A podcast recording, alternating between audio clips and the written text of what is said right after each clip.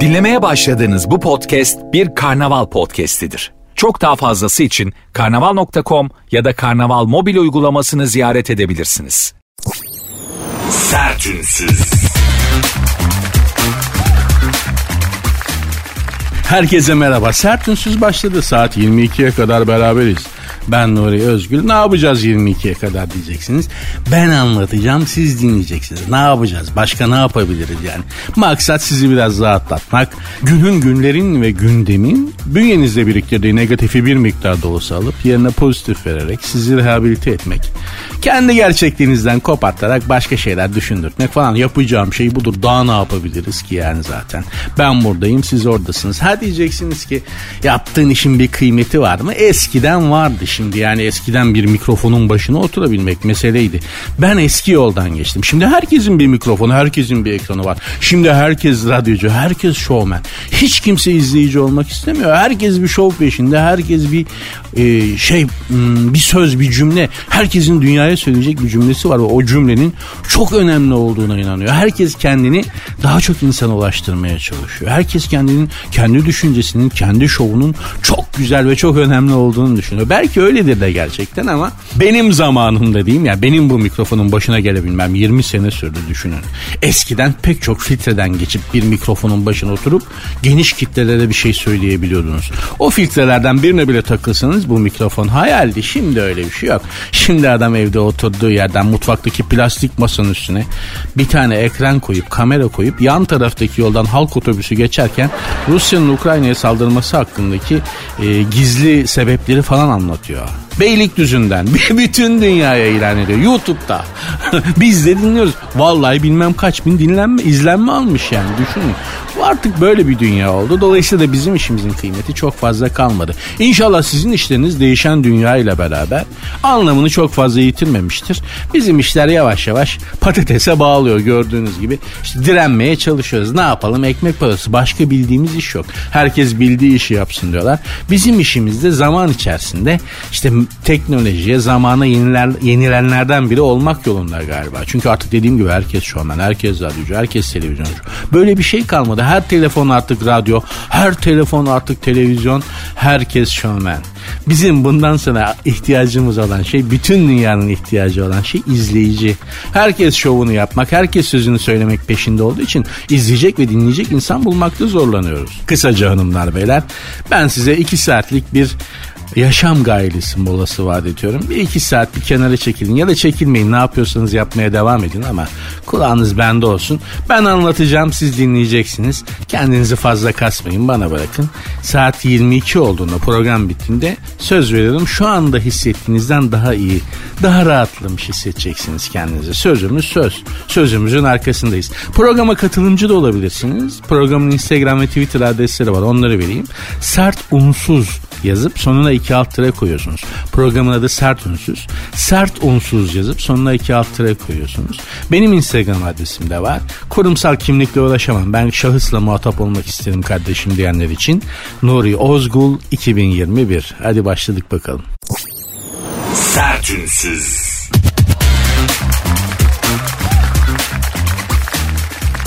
Ebru Şancı, kocam para karşılığında kadınlarla buluşabilir. Futbolcu Alparslan Öztürk ile evli olan Ebru Şancı, eşinin para karşılığında kadınlarla yemek yiyebileceğini söyledi. Paranın yüzü sıcaktır dedi Ebru Şancı. Programda Burak Özçivit'in 2019 yılında Kuveyt'te 80 zengin kadın ile 1,5 milyon TL karşılığında yemek yemesiyle ilgili konuşurken çarpıcı bir it... Nasıl lan? 80 tane dolar milyar dedi kadınla bir buçuk milyon alıyorsun. Sebep 80 tane evet mutsuz e, ne yapacağını bilemeyen canı çok sıkılan ama parası çok alan kadın var. Evet sen de yakışıklı güzel adamsın dizilerini izliyorlar. Evet al şu bir buçuk milyon lirayı. Evet evet bu biz 80 kadını aynı salonda toplayacağız bir araya. Evet onlarla çorba içeceksin. Vallahi yapamam. Ya düşün, ben yapamam. Yani düşünsene şimdi 80 tane zengin Arap kadın abiyeleri giymişler. Arap abiyesi de korkunçtur biliyorsun. Yani retina tabakan yanar böyle ışık ışık falan cavladığı zaman onun üstündeki pul boncuk payet işinden var ya retina tabakan yanar yani. Abiyeleri giymişler. Parfümleri sıkmışlar. Fönleri çekmişler. Seni de ortaya almışlar yemek yiyorlar. Yiyemem ki. Korkarım lan ben. Vallahi korkuyorum. Yani 80 tane bol paralı özgüveni tavan yapmış. Her tarafı silikonlu. Botoksu basmışlar 80 tane kadın. Bir kere yani fönlü saç kokusundan durulmaz. O ortam ben yapamam. Vallahi ekmek ne zorla Burak Özçivit böyle bir şey yapmışsa tebrik ederim. Beni aşar. Ben zaten kalabalıkta rahat edemem. Hele bir de hepsi kadınsa hiç rahat edemem. Yani bununla ilgili çok önemli bir travmam vardır. Ortaokul yıllarımdan kalma arkadaşlar. Bunu size anlatayım. Ee, bir kız var ortaokulda bayılıyorum başka birisine. Ya ölüyorum eriyorum kız için. Ve saatlerce onu seyredebilirim. Tabii ki bir avel biri olarak bütün ortalama bir Türk erkeği olarak kıza gidip asla beğenimi söyleyemiyorum. Onu çok beğendiğimi işte beraber bir çay içelim. Böyle bir şey yap mümkün değil o zaman zaten. Mümkün olsa da ben yapamam hayatta. Neyse bayılıyorum kıza. Bu arada Fransızcam zayıf ama Fransızcayı çok seviyorum. Yabancı dilim Fransızca ortaokulda. Babama dedim ki babacığım ne olur dedim benim Fransızcamı biraz geliştirelim. O zaman böyle kurslar muslar yok. Öğretmenler işte ya da birileri özel dersler veriyor Fransızca. Bir tane Sarıyer'de bir tane Fransızca öğretmeni bulduk. İşte anlaştık. Ben kadının evine gideceğim. Fransızca dersi verecek bana. Ee, bir saat işte. Haftada bir, üç gün bir saat birer saat Fransızca dersi alacağım falan filan anlaştık. İlk dersin günü geldi ben gittim kapıyı çaldım bana verilen adreste. Kapıyı o bayıldığım içimin eridiği kız açtı. benim benim Fransızca dersi aldığım bana Fransızca dersi verecek öğretmenin kızıymış. Buraya kadar normal yani yapacak. Tabii benim elim ayağım hemen birbirine dolandı. Kız buyurun dedi ben ee, diye bir, bir ses çıkarttım falan. Sonra kız hani Allah'ta ben konuşamadım için kız benim adıma konuştu. Özel ders için mi gelmiştiniz? Annem bekliyor buyurun falan diye. Bütün cümleleri kız kurdu yani. Bütün medeniyet kızdan geldi. Ben bildiğin şeye Neandertal'e geri döndüm. Ee, falan diye heyecandan. Neyse girdik içeri. Buraya kadar gene idare edilebilir bir durumdu. İçeri girdim. Ya yemek yiyorlarmış. Sofra hazır. Aa hoş geldiniz dedi. Bir tabakta size koyalım. Ben başıma geleceği bildiğim için hayır desen de ısrar ettiler ve sofraya oturduk. Üç kişiyiz. Ben varım. O içimin eridiği, aklımın gittiği kız var. E, Fransızca öğretmeni var. Bir de babaları var. Dört kişiymişiz. Oturduk sofraya. Ya çorba içiyordum. Şimdi ya zaten kasmışım, heyecanlıyım, acayip. Elim ayağım gitmiş. Ulan benim ne işim var burada falan. Allah'ım ya Rabbim kız buradaymış falan. Bir sürü saçma sapan şey geçiyor aklımdan. Ve süper bir sessizlik var ortamda. Yani inanamazsınız o sessizliğe. Elle tutulabilir bir sessizlik var. Sonuçta evde bir yabancı var. İlk defa gelmiş geri gelmez de sofraya oturmuş. Neyse ya şöyle bir şey var. Çorbadan bir kaşık aldım. Yuttum. Gurt diye bir ses çıktı yutarken. Sonra bir kaşık da aldım.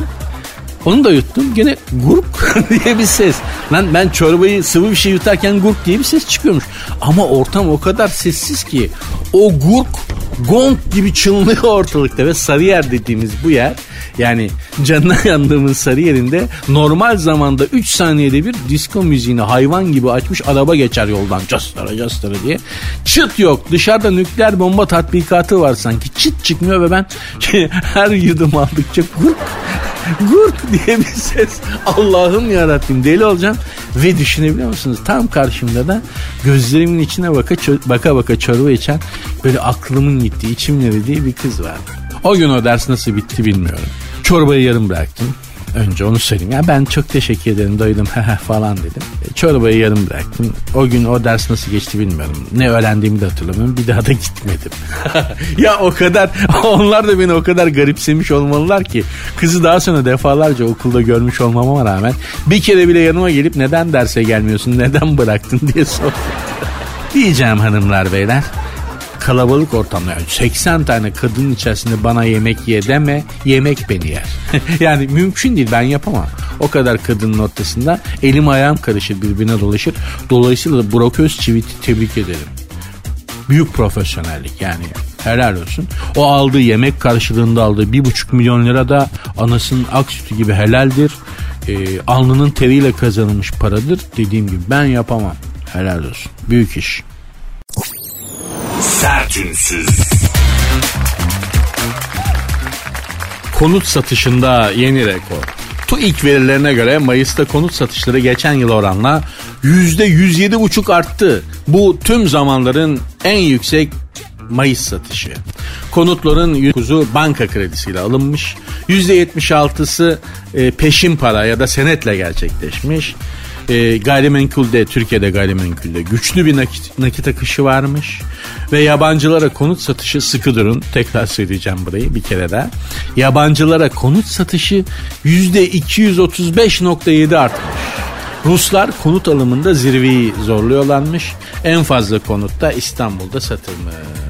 Hakikaten de Rusların yani Ruslar sıcak denizlere her türlü indi be abi. Yani sıcak denizlere inmekle kalmadı. Her yerimize indiler ya. Turizmi ayakta bunlar tutuyor. Gayrimenkulü ayakta Ruslar tutuyor. Şimdi Amerika, Amerika, Avrupa oligarkları koruyor ya bunların malına mülküne çöküyorlar. Bu Rus haramzadeler ya. Oligark dediğin haramzade, Rus haramzadeler. Bunların malına falan çünkü bunlar bize de transfer etmeye başladılar servetlerini. Mallarını, mülklerini, yatları falan bizim limanlarına çekiyor. Bu Ruslar neyim? Ne büyük nimetmiş arkadaş. Biz üstümüzde böyle bir nimetle yüzyıllarca yaşamışız. Bilseydik vaktiyle vaktiyle yani bunlara iyi davranırdık değil mi? Savaşmak yerine gelin baba siz zaten ineceksiniz bu buralara diye. Benim de dikkatimi çeken bir şey var. Özellikle Rusların e, mülk aldığı yerlerde çatı katı kiliseleri de hayli artmaya başladı. E, çünkü bu adamlara kilise de lazım. Ortodoks ya bunlar. Bol miktarda Ortodoks kilisesi var zaten İstanbul'da ama bu çatı katı kiliselerinin sayısında da önemli bir artış var. Özellikle Karaköy civarında. Evet ve her neredeyse her çatıda bir haç falan görünmeye başladı. Çatı katlarını böyle özel kilise falan yapıyorlar. Değişik bir e, bakış açısı var. Ruslarla beraber her şeyimiz değişmeye başladı. Ne güzel ne güzel. Biz mi Ruslaşıyoruz onlar mı Türkleşiyor yoksa herkes kendi kültürünü muhafaza edebiliyor mu bilmiyorum ama sonuçta zenginlik çeşitlilik iyi bir şeydir. Bu ev merakı bize nereden geldi bu gayrimenkul bakın her şey var dünyada kriz var her şey acayip bir şekilde geriye giderken bir türlü gayrimenkul satışlarında özellikle ev satışlarında gerileme olmuyor. Tam tersi coştukça coşuyor. Ben merak ettim araştırdım tarihte bu ilk ev nerede yapılmış diye. Ee, tarihte ilk evin yapıldığı yeri görmek için gidebileceğiniz yer e, Aşıklı diye bir yer arkadaşlar. Aksaray'da. Aşıklı bu Kapadokya civarında Aşıklı höyüğü var. Adamlar bildiğiniz bundan 9000 sene önce salon salomancı ev yapmışlar ya. Ondan sonra da çatal höyüktür. O da Konya'da. Memleket tarihi açısından cennet ya. Vallahi bak bizden hariç bizden başka İsrail'de Jericho diye bir yer var. İlk evler bir de orada görülmüş ama ikisi de bizde aslında yani Aşıklı, Aksaray Aşıklı ve Konya Çatalhöyük. Yani bizim bu eve gayrimenkul olan merakımız 12 bin yıl önceden geliyor bu topraklarda. Dolayısıyla şimdi şaşırmamak lazım. Niye bir türlü gayrimenkul aşkımızdır? 12 bin yıl be kardeşim. 12 bin yıl. Mamutlar yaşıyordu lan mamutlar yaşıyordu 12 bin yıl önce dünyada. Biz yine ev yapıyorduk. Hem de rahat evler ha gerçekten güzel evler yani. Çatalhöyük'ü de gezmiştim ben. Vallahi yaşanır şimdi Çatalhöyük gibi yerlerde. Serin çok bir de yerin altında. Yani e, e, ilk evler böyle bizimkisi gibi duvar duvar üstüne koyup yukarı çıkmıyor. Tam tersi yerin altına iniyor. Merdivenle eve iniyorsun. Çok serin ve çok enteresandır daire şeklinde şimdiki gibi dikdörtgen değil. Onun da evrimi şöyle e, yerleşik düzen arttıkça evlere geçildikçe yiyecek stoklamak ihtiyacı hissedilmiş. Yiyecek stoklamak için de e, evde ayrı bir bölüm gerekiyor. Evin bölünmesi gerekiyor. Bir daireyi daire yuvarlak şeklindeki bir evi ergonomik olarak bölmek mümkün olmadığı için kare şekline dönülmüş evlerde doğada bütün yuva yapan varlıklar yuvalarını yuvarlak şekilde daire şeklinde yaparlar. İnsanlar da öyle yapmışlar ilk. Fakat zaman içerisinde ihtiyaç hasıl olduğu için stok hasıl olduğu için odanın o evlerin bölünmesi gerektiği odalara bölünmesi gerektiği için daire şek e, dikdörtgen şekline dönülmüş. Yoksa hanımlar beyler doğada bütün varlıklar, bütün yuva yapan bütün canlılar yuvalarını daire şeklinde, yuvarlak şekilde yaparlar. Bunlar hep bilgidir. Yani bir gün bir yarışmaya katılırsınız tık diye karşınıza çıkar hayat kurtarır aklınızda olsun. Biz Türklerde de ilk yerleşik düzene geçen Uygurlar. Yani ilk yerleşen, ilk oturan, ev yapan Türkler Uygurlar. Uygarlık da oradan gelir. Arapça medeniyetin karşıdır. Hani uygarlık lafı da Uygurlardan türetilmiştir. İlk medeni şeye geçen, ilk böyle modern yaşama geçen Türk boyu Uygurlardır. Bunlar hep bilgidir. Sosyal bilgidir. Bak AYT, MAYT çocukların hepsi döküldü gene. Neden? Genel kültür zayıf. Söylüyoruz. Bir kenarınızda dursun hanımlar beyler. Yalnız yabancılara konut satışının %235 artması da işgal la bu.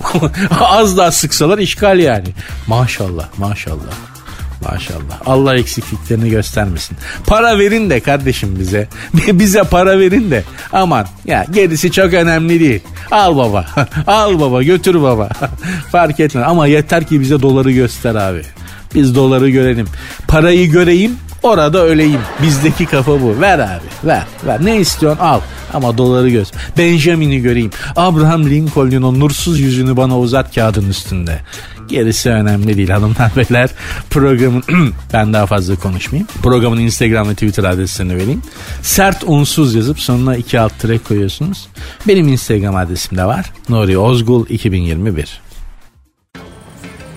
Şu MTV ödemenin kolay bir yolu yok. Haydi şimdi Akbank. Akbank Mobil'den kolayca ödeyebilirsin. Sen de hemen mobilden Akbank'la ol, motorlu taşıt vergilerini mobilden kolayca öde. Detaylı bilgi akbank.com'da. Mobilin bankası Akbank. Sertünsüz.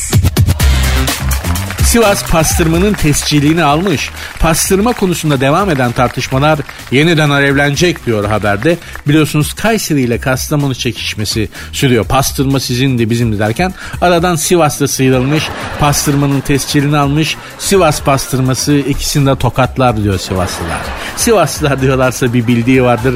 İstanbul'da yaşayan biri olarak Sivaslılara asla itiraz edemem. Çünkü İstanbul'da yaşayan en kalabalık ahali Sivaslılar. Sivas'ta o kadar Sivaslı yok. Gerçi tamam mesela hani Yozgat'ta da İstanbul'da kadar Yozgat yok.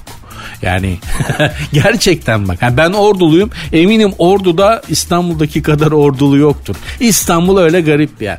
Sivaslılar e, coğrafi işaret tescil belgesini almışlar.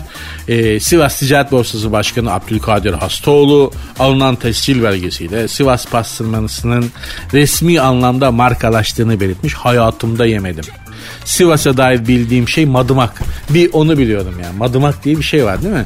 Onun dışında Sivas mutfağına hakim değilim. Sivaslı arkadaşım da olmadı. Eşim, dostum, ahbabım da olmadı nedense. Bir kere Sivas'a gitmiştim. O kadar. Başka Sivas'la ilgili bir bilgim yok ama gitmeme de gerek yok. Dediğim gibi İstanbul'da Sivas'tan çok Sivaslı var zaten. Ama şu pastırma işinde taraflara seslenmek istiyorum yani. Kastamonu'ya, Kayseri'ye ve Sivas'a ya bir durun bir durun arkadaşlar ortalık zaten karışık. Bir de pastırma için mi tartışacağız? Bir de pastırma kimin diye mi münakaşa edeceğiz? Ama bence dünyaya tanıtmamız gereken mutfak. Hani pastırmayı da tanıtalım dünyaya. Her şeyi tanıtmaya çalışıyoruz ya. Mutfağımızı bir türlü anlatamıyoruz falan diyoruz. Mutfak bahsinde dünyaya tanıtmamız gereken şey bu pastırma, mastırma, yöresel şeyler değil arkadaşlar. Büfe. Büfe kültürümüz. Dünyaya biz kendi mutfağımız yerine büfe kültürümüzü satabiliriz. Şimdi tas kebabı var, patlıcan oturtma falan var. Adam anla yok bunun içinde ne var? Bu et ne eti bu patlıcan bu bu şey neyden yapıldı? Aa patlıcan mı bu patlıcanın içine yok. Bir türlü izah etmen gerekiyor. O kadar uzun tatava ki. Anlat anlat bitmiyor. İngiltere'den bir arkadaşım geldi vaktiyle. Gezdiriyoruz İstanbul'da yeme içme tamam eyvallah hepsi güzel. Bir gün nereden esirse tuttum bunu Taksim'deki büfeye götürdüm. Yani karnımız acıktı. Taksim'deydik gel dedim büfede bir şey yiyelim. Büfe dedi. Dedim gel sen falan. Aklı gitti aklı. Yani o büfe hani bizim yengen kaşarlı, dilli kaşarlı, kavurmalı kaşarlı aklı gitti. ya gidene kadar diyor ki büfeye gidelim ya gel boğazda bir balık yiyelim. Hayır beni büfeye götür. Ya bu çok deli bir şey bunu neden dünyaya satmıyorsunuz? Özellikle üniversite şehirlerinde bu var ya acayip para kazanılır bu işten. Nuri lütfen sen aç. Nerede? Ben. ben benim gibi bir adam hani abi dolar düştü al falan din ya aman işte ona mı uğra. Ya büfeye gitmeye üşendiğim için dolar alamıyorum. Düşünsene. Abi dolar çok çıkacak ne olur al diyorlar. Ya şimdi kim gidecek büfeye de dolar biliyorsun da şey olacak falan diye.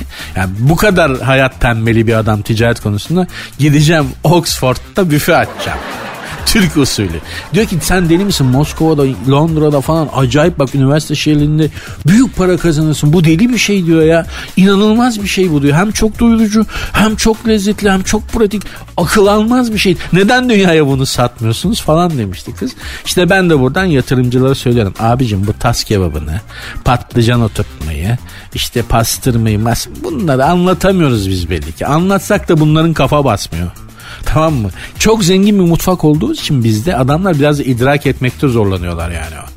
Nasıl ya? Tas kebabını anlamıyor herif yani kolay. İdrak edin. Patlıcanı yoğurt koydun önce öyle yaptın da sonra eti "Aa, falan. Adam bağlantıyı kuramıyor.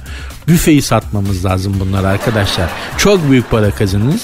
Yurt dışında yatırım düşünen arkadaşlara da aklınızın bir kenarında olsun. Bakın bir İngiliz arkadaşım bana defalarca söyledi. Bu inanılmaz bir şey dedi yani. Özellikle üniversitelerin yanında, yurt dışında üniversitelerin yanında çok büyük paralar kazanabilirsiniz falan demişti. Ben de buradan aktarayım benim yapacağım iş değil. Ben esnaf değilim. Asabi adım ben müşteriyi kovalarım. Yani elimde maşayla yani tost makinesini falan atarım kafasına. O yüzden hiç benim yapabileceğim işler değil. Ama yatırım düşünen arkadaşların da kulağına kar suyu kaçırmış olayım. Büfe, üniversite şehirlerinde, Avrupa'da aklınızın bir kenarında olsun. Güzel kazanırsınız bana bir hediye yaparsınız ayrı konu. Ama hani komisyon falan da istiyor değilim. Aklınızda olsun. E yani utanmıyor musun hediye istemeye? Artık devir ar devri değil kar devri kardeşim ne yapayım yani. Bu, kadar. bu da fikirdir ya bugün. en çok satı en çok para eden şey fikir bilgi öyle değil mi? Bir tane kalem bütün eşe dost arkadaşa söyledim artık yeter.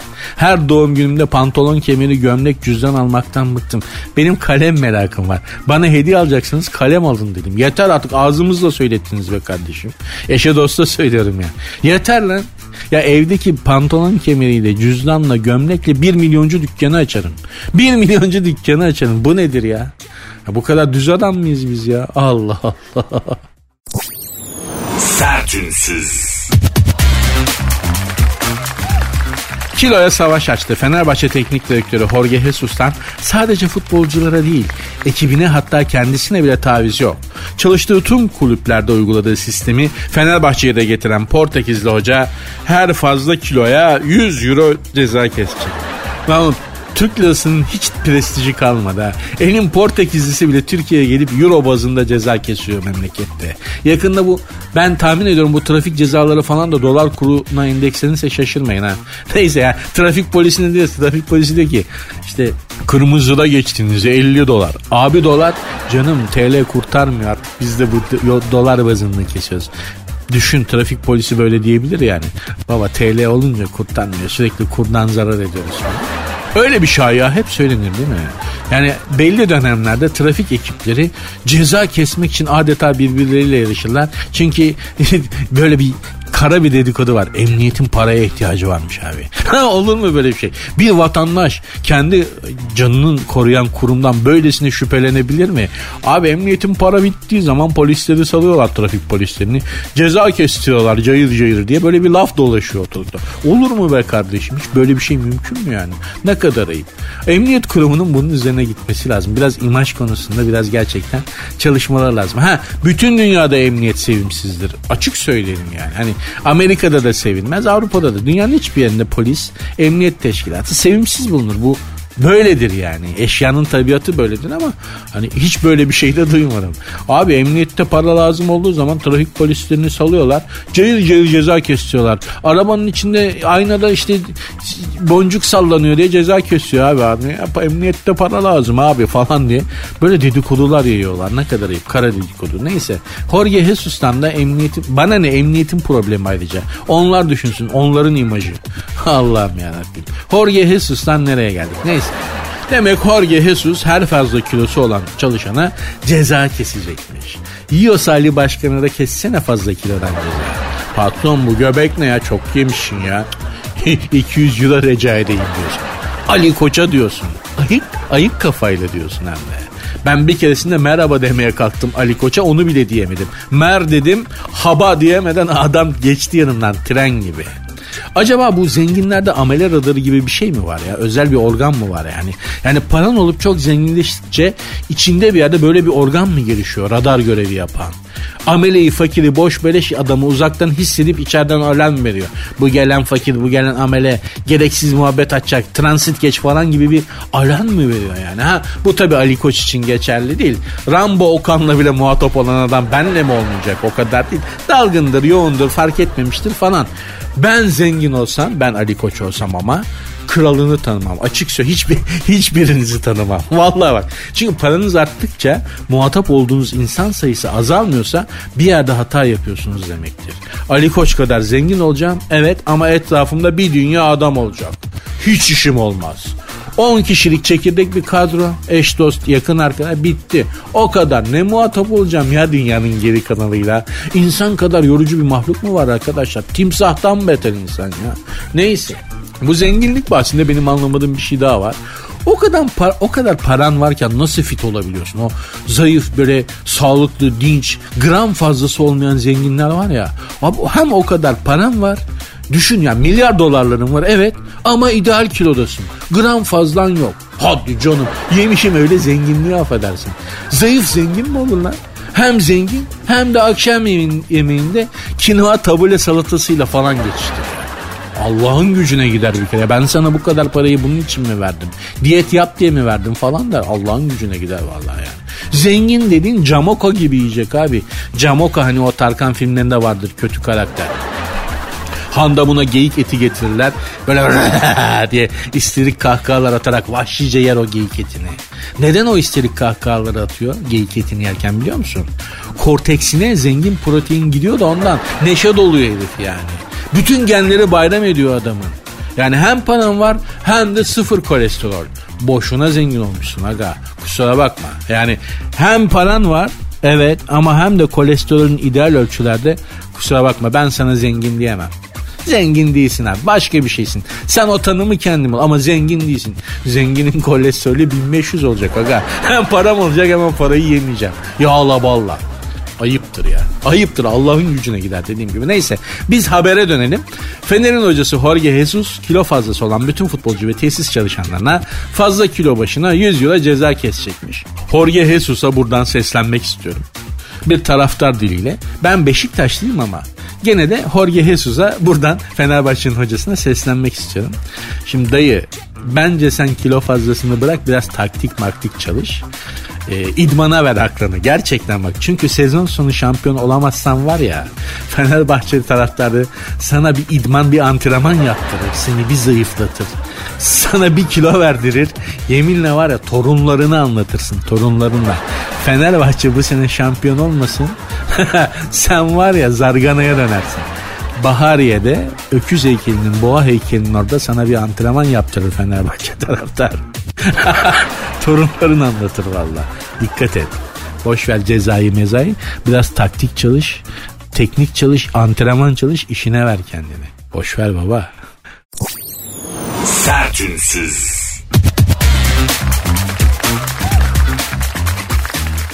Çocuklarımızı çiftçi olmaya özendirmeliymişiz. Bunu kim diyor?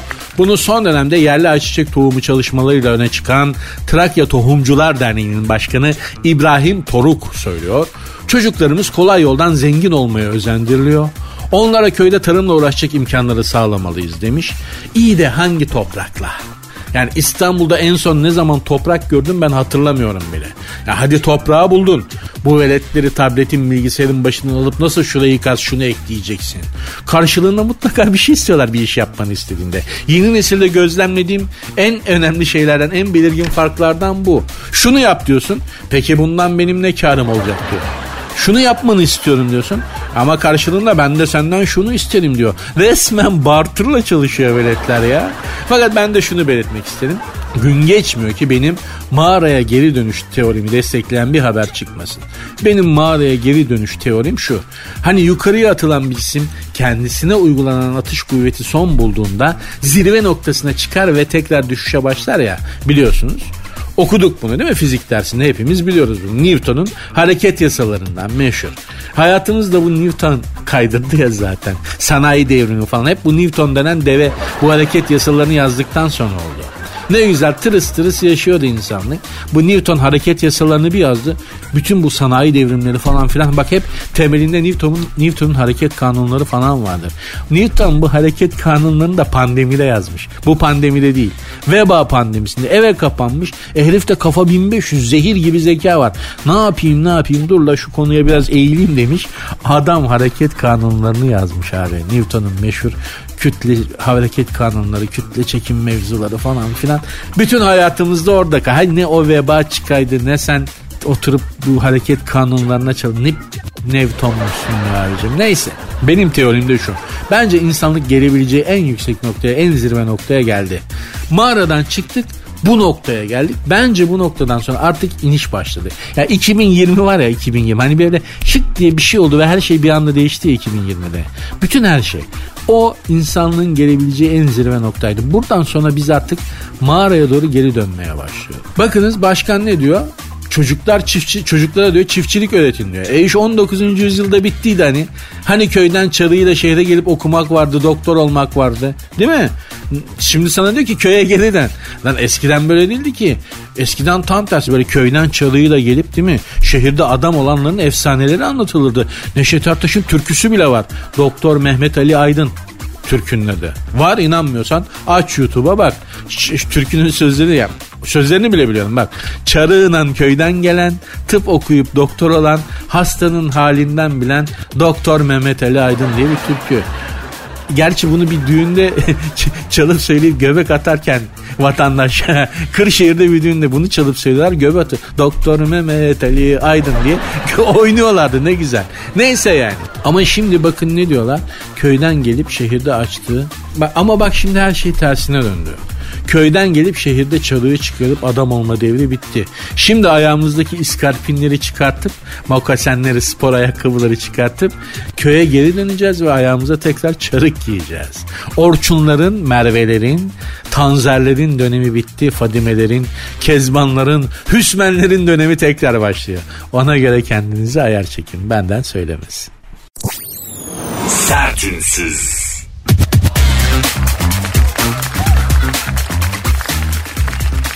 Elon Musk'ın İstanbul'un fethiyle ilgili tweetini gördünüz mü? Görselli bir tweet görmeyenler için izah edeyim. Şöyle Bizans kralı uyuyor ya da bir Bizans'ı düşün uyuyor ve aklında bir soru yatağa yatmış aklında da bir soru var. Acaba kapıyı kilitledim mi? Hani böyle bir iftira vardır ya Bizanslı ya daha doğrusu yalan. Bizanslıların İstanbul'un fethini basitleştirmek için uydurdukları bir yalandır. Göya bir kapıyı Bizans surlarında bir kapıyı açık unutmuşlar da biz Türkler o kapıdan girmişiz. O kapı açık unutulmasaymış biz İstanbul'u alamazmışız. Bir kişi de demiyor ki lan bu Bizans tavuk kümesi mi? Hangi kapıdan nereye gidiyorsun? Bizans'ı kuşatan ordu, Türk ordusu 100 bin küsür kişi. O nasıl bir kapıymış ki 100 bin kişi çıt çıkarmadan içeri giriyor. Bunu da yazan aslında yani bu bir kapı açık unutuldu. O yüzden Türkler oradan gelerek fethettiler. Bunu yazan bir kişi var. O da Bizanslı tarihçi Dukas diye bir adam. Bahsedilen kapının adını da söyleyeyim size. Kerkoporta kapısı. Kerkoporta. Kerko e, kuyruk demek. Porta da port işte kapı. Yani kuyruk kapısı neden? Hipodrom atların dolaştığı hipodrom bölgesi var. Atların ahırlarına yakın bir yer olduğu için kuyruk kapısı Kerkoporta. Hemen yanında da mesela yine bir başka bir kapı daha var. Onun adı da Nal kapısı. Neyse bunlar detay bilgiler. Çok İstanbul aşığısınız ancak e, bil, bilmeniz gereken şeyler. Kerkoporta'ya gittim bakmıştım ben. E, bu efsaneyi daha önce duyduğum için bu yalanı. Bu Kerkoporta nasıl bir kapıymış açık unutmuşlar falan diye. Oradan şimdi bile zor geçiliyor o kapıdan arkadaş. Fetih zamanı koca orada oradan nasıl içeri girdin lan? Tamamen hava kızı tamamen yalan. Tabi Elon Musk Yunanlılara makara yapıyor. Aslında bizimle değil Yunanlılarla dalga geçiyor. Yani diyor ki bak kaşınıyorsunuz Türklerle yetişmeye başladınız. Kapıları iyi kilitleyin. Bu Türkler bir gece ansızın verirler diyor. Tıpkı kafası çalışan az sayıdaki Yunan generallerinden Meteksas'ın Yunanistan, Yunanlılar Anadolu'yu işgal etmek istediğinde Yunanlı gazetecilere ve generallere söylediği gibi. Yani bunlar biz Anadolu'yu işgal edeceğiz. İngilizlerin kucağına oturduk. İngilizler bize desteği veriyor abi. Anadolu'ya çıkıyoruz. İşte eski topraklarımızı geri alacağız falan diyorlar. Bu Meteksas denen Yunan generali dediğim gibi az sayıda kafası çalışan Yunan generallerinden biri diyor ki saçmalamayın. Sakın yapmayın. Bak bu Türkleri bitti zannediyorsunuz ama bir sabah karşınıza koca bir orduyla çıkıverirler. Ne yapacağınızı şaşırırsınız. Boş verin diyor. Dinlemiyorlar. Adamın dediği çıkıyor. Ayrıca şunu da belirtelim. Ben ve bu tehlikeli bir söz ama söyleyeceğim. Bizans'ın mirasçısı Yunanistan değil biziz. Yani hani Yunanlılar Bizans asıl Bizans'a sahip çıkması gereken biziz. Çünkü Bizans'ı biz aldık. Bizim oldu ve bizim içimizde eridi ve bizim genlerimize karıştı. Her şeyiyle Bizans ve Bizanslılık. Dolayısıyla da Bence mutlaka bir Bizans fakültesi açılmalı. Sadece Bizans dersleri veren. Bizans'ı anlatan. Bugün açıkçası çektiğimiz pek çok sıkıntıyı da ta Bizans'tan devraldığımızı da söyleyip e, vakvakları da fazla ürkütmeden mevzuyu bağlamak istedim. Elon Musk'un mesajına kızanlar olmuş bu falan. Bence tam tersi yani Türklerle değil baba Yunanlılarla makara yapıyor. Yani çok gene başladınız saçmalamaya dikkat edin yapmayın. Bak gene bir kapı açık unutursunuz. bu sefer kötü olur diyor Elon Musk. Yani Elon Musk'ın üstünü çizmiştim ama yani olabilir. Tamam güzel. Yani du- durmuş bozuk bir saat bile günde iki, iki kere doğruyu gösterir derler. Bu Elon Musk'a bir sempati duymam için bir sebep değil yani. Sevmiyorum. Sevimsizsin. Sevmiyorum seni Elon. İnşallah bir gün kafayı bozup tesadüfen bizim grubu radyoyu satın almaz da başımıza ihale almayız. Ne yapacağı belli olmaz çünkü adam. Düdük satıyor abi internette adam. Böyle bir adam yani. Hem Mars'a araba yolluyor, uzaya araba yolluyor. Hem de internet sitesinde düdük satıyor. Ya. Bildiğin hakem düdüğü ya. Böyle bir adam abicim. Anlayamadım gitti adamı ya. Sertünsüz. Milli takım oyuncuları Hakan Çalhanoğlu, Uğurcan Çakır, Cengiz Ünder ve Dorukhan Toköz önceki gün Çeşme'de bir beach'te görüntülendi. Deniz kenarında oturarak sohbet eden 4 milli oyuncu bol bol güneşlendi. Şimdi bu Hakan Çalhanoğlu, Uğurcan Çakır, işte Cengiz Ünder, Dorukhan Toköz bunlar boylu postlu böyle Yunan heykeli gibi adamlar ama gerçekten şu teorimi ispat edercesine böyle denizin e, plajla birleştiği nokta vardır ya son nokta. Tam oraya çökmüşler e, ıslak erkek sefil görünür abi. İlah olsan bir erkek ıslandığı zaman çok sefil görünüyor. Bunlar da denizden yeni çıkmışlar. Şortlar mortlar yapışmış. Ya hakikaten Yunan heykeli gibi adamlar tüy tökme mevsimindeki karabatak gibi. Gerçekten ya. Bak kadın ıslanınca ortaya başka bir güzellik, başka bir estetik çıkar ama erkek ıslanınca oğlum çok sefil görünüyor. Şunlara bak ya. Ya bunlar milyon dolar milyoneri, bakımlı, sporcu, fit, zımba gibi adamlar ama ıslanınca deniz suyunu yiyince hepsi var ya amele gibi olmuşlar. Ellerinde de bardaklar bir şey içiyorlar. Ah be garip ya erkek olmak da zor be. Gerçekten erkek olmak da zor. Ya diyorum ya bak fotoğrafı görseniz ağlarsınız hallerine. Allah'ım ya erkek ıslanınca çok sefil oluyor. Benim bir çok janti bir Fransız e, dostum vardı. Çok jantiydi ama hani Paris çapkınlarından meşhur Paris'te nam yapmış. Baba ıslanmaktan yağmurdan çok korkardı. Şemsiye de taşımazdı. Hayır derdi şemsiye taşımak e, şey e, fakirlik alametidir derdi. Böyle bir tavra. Elinde şemsiye varsa fakirsin demektir o derdi. Şemsiye de taşımaz ve ıslanmaktan, yağmurda ıslanmaktan çok korkardı. Çünkü bütün havanı alır. Yani bakın dediğim gibi kadın düşünün yağmurda ıslanmış pardösü üstünde. Saçları maçları yüzü gözü başka bir güzellik başka bir estetik çıkabilir kadında. Ama bir de ıslanmış erkek düşünün. ıslanmış tavuk gibi böyle. Ay iğrenç. Korkunç. Gerçekten erkeğin bütün havasını alır. Yani bütün o bakım şey saçlar maçlar bütün o duruş muruş hepsi gider. Hepsi hepsi bir anda hiç olur. Erkeğin bütün karizmasını alır su. Bir erkeğin yani adam böyle hani karizmanın önde gideni olsa aa dediği zaman böyle ellerin ayakların titrese bir bardak su dök kafasından aşağı maymun olur, ibiş olur. Islak erkek her zaman sefildir. Ne olursa kalibresi ne olursa olsun eğer bu fotoğrafı görebilirsiniz görmenizi çok isterim. Ne demek istediğimi anlayacaksınız. Ben önce gerçekten şey Suriyeliler denize giriyor falan gibi bir haber zannettim. Meğerse yok bizim milli takımın en zımba futbolcuymuş Hakan Çalhanoğlu, Uğurcan Çakır, Cengiz Ünder falanmış bunlar yani. Teorim ispatlanmıştır hanımlar beyler. Her erkek ne olursa olsun, kalibresi ne olursa olsun ıslandığında çok sefil görünüyor çok. Sertünsüz. Türkiye'nin %87'si tipinden memnunmuş. Allah Allah. Türk Plastik Rekonstrüktif ve Estetik Cerrahi Derneği'nin 6 ilde 610 gönüllüyle yüz yüze gerçekleştirdiği araştırmanın sonucuna göre Türkiye'de dış görünüşünden memnun olanların sayısı oranı %88.7. Peki tipinden en memnun olan şehir hangisi sizce? Bak kısa bir esprim. Sence sizce Türkiye'de tipinden en çok memnun olan insanların yaşadığı şehir hangisi? Söylüyorum. Trabzon. Şaşırdın mı? Hayır. Hayır. Çünkü gerçekten tanıdığım özgüveni zirve yapmış insanların hemen hemen hepsi Trabzonluydu. Yani özgüven zirve ise bir adamda Trabzonlu musunuz diye sorarım ben. Gerçekten öyledir. Ya, ya sadece tip olarak değil. Düşüncesine sahip çıkma anlamında da. Yani bir şey söylüyorsun ona uymuyor değil mi? O zaman sen yanlış biliyorsun. O yanlış yanılmış olabilir mi? Asla. Asla. Bir Trabzonlu'nun yanılıyor olabilmesine imkan, imkan ve ihtimal yok. Sen yanılıyorsun. Sen yan iki kere iki dört. Hayır beş. Abi dört. Beş. Bitti yani bu böyledir. Ama şey fizik olarak da Trabzonlular gerçekten nevi şahsına münhasır özel insanlardır yani. Ayrı bir tipolojileri vardır kendilerine özgü ve estetik bir tipolojidir o. Hani Lazburnu Mazburnu falan diye dalga geçerler. Sende bende olsa gerçekten kötü ama adamlarda güzel duruyor abi. Şimdi ben ne diyeyim yani değil mi? Kanuni Sultan Süleyman'ın burnunu gördün mü? Heh, işte o Lazburnu mesela. Ama babada ne kadar büyük bir karizma. Değil mi? O burun, o kancalı burun babaya kattığı... ka- Ya abi adam yani dünyaya gelmiş en büyük romantik adamlardan biri Trabzonlu işte. Yani yeryüzünde yaşamış en güçlü adam, en güçlü erkeklerden biri Kanuni Sultan Süleyman. Aşağı yukarı Hint denizinden neredeyse Bering Boğazı'na kadar her yerde sözü geçiyor. Dört kıtada. E, Trabzonlu baba, Trabzon doğumlu. Allah Allah. Yani şimdi Trabzonlulara da hak vermek lazım.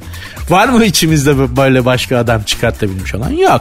Fatih Sultan Mehmet diyebilirler. Manisalılar da itiraz edebilir. Olur. Eyvallah. Ona da itirazımız yok ama hani en baba, en büyük hükümdarlardan biri işte Trabzonlu doğum. Trabzon doğumlu adam.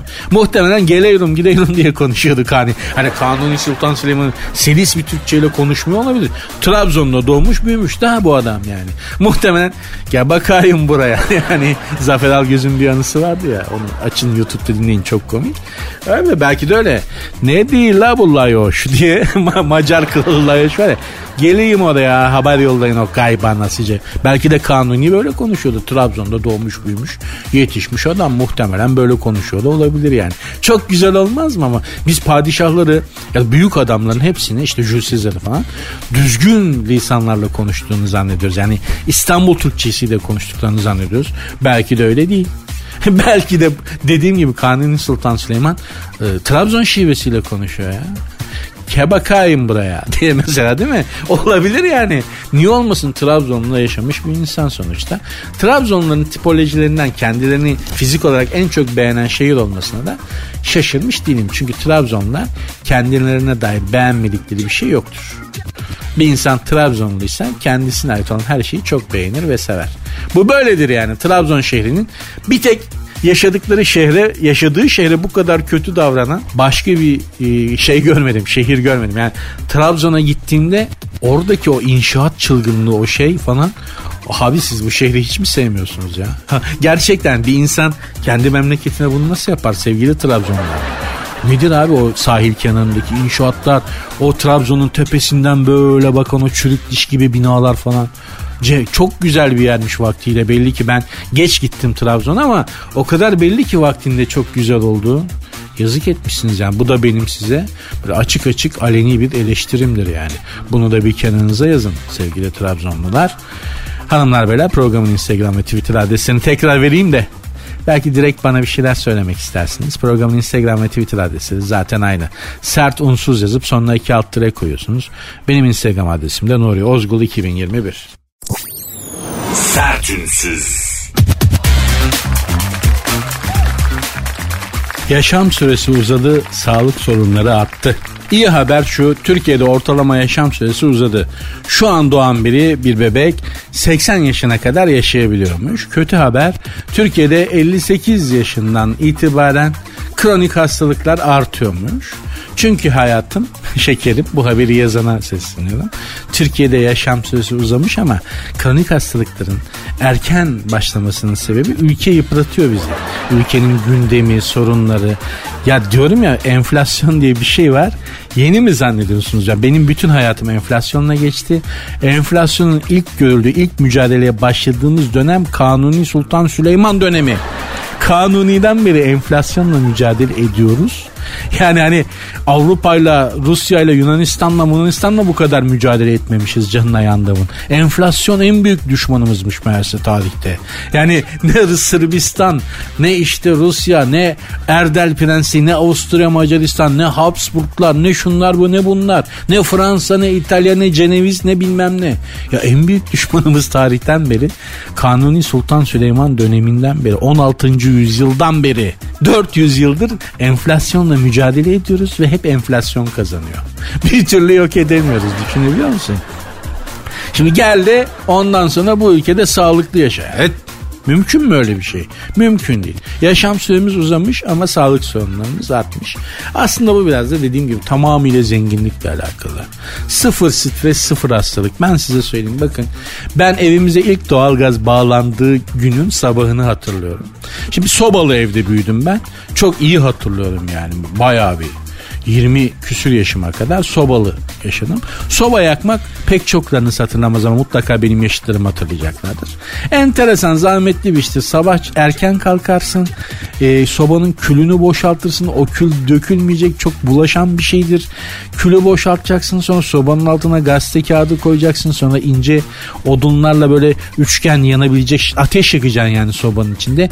Önce odunlar tutuşacak sonra daha kalın odun atacaksın. Sonra üstüne kömür atacaksın. Bir de dengeli koyacaksın ki o kömür de yansın odunla beraber falan. Ustalık isteyen, uzmanlık isteyen bir iştir. Zamanla edinilen bir tecrübedir. Her sabah bu ritüel gerçekleşir. Külü boşalt işte sobayı yak, tutuştur, yanmasını sağla falan filan. Bir de erken kalkıp yapman gerekir. Çünkü oda soğur, odanın ısınması lazım falan filan. Bayağı bir meseledir. İşte bir, bir gençlik yani bir hayat babam bir hayatı böyle geçirmişken bir gün evimize doğalgaz bağlandı. O doğalgaz gece yandı sabah yandı. O zaman doğalgaz bu kadar pahalı değildi. Full yakabiliyorduk yani. Ee, yandı sabah babam kalktı kahvaltı sofrasına oturduk. Oda sımsıcak ama hiçbirimiz soba yakmak için erkenden kalkmamışız. Böyle bir telaş olmamış. Babam şey dedi. Zenginler neden uzun yaşıyor şimdi daha iyi anladım. Şu rahatlığa bak dedi ya. Erkenden kalkma derdi yok. Soba yakma derdi yok. Kül boşaltma derdi yok. Isınmak yani kendiliğinden ısınıyor işte her şey falan. Şu rahatlığa bakar mısın dedi ya. Ne kadar güzelmiş. Anladım şimdi neden zenginler uzun yaşıyor. Demişti babam. Ben de size söyleyeyim bunun zenginlikle alakası yok aslında. Babamın kastettiği şey refah. Refah. Müreffeh olmak. Refah içerisinde yaşamak. Bütün hastalıkların derdi budur şekerim. Yani refah içerisinde yaşatabiliyorsanız bizi büyüklerimize söylerim. Biz de o kadar sık hasta olmayız yani. Ama bu kadar stres, bu kadar çekişme, bu kadar gerilim, bu kadar üst düzey spin atma sürekli aynı mevzuların etrafında dönme derken e biz de yıpranıyoruz tabii. O yüzden bizi bizden başka düşünen yok arkadaşlar. O yüzden de siz kendinize iyi bakın. Çünkü size başka iyi bakacak hiç kimse yok. Siz, biz, siz, biz hepimiz birilerinin var olması, birilerinin kurulu düzeninin devam etmesi, birilerinin akan çeşmesinin durmaması için hayatta tutulması gereken varlıklarız. Bu hep böyle oldu yani asırlardır böyle. Şimdi de değişen bir şey yok maalesef. O yüzden bizi bizden başka düşünen de olmadığı için siz bari kendinize iyi bakın da işte şu dünyada 2-3 tane güzel gün göreceksek onları görüp öyle gidelim bari deyip programı ben bağlar başı yapayım. Lütfen kendinize iyi davranın. Kimseye kötü davranmayın. Kimsenin de size kötü davranmasına müsaade etmeyin. Programın Instagram ve Twitter adreslerini de vereyim. Belki söylemek istediğiniz, ulaştırmak istediğiniz şeyler olabilir. Ama Instagram ve Twitter üzerinden bana ulaşabilirsiniz. Programın Instagram ve Twitter adresleri zaten aynı. Sert unsuz yazıp sonuna iki alt koyuyorsunuz. Benim Instagram adresim de Nuri Ozgul 2021. Görüşmek üzere. Dinlemiş olduğunuz bu podcast bir karnaval podcastidir. Çok daha fazlası için karnaval.com ya da karnaval mobil uygulamasını ziyaret edebilirsiniz.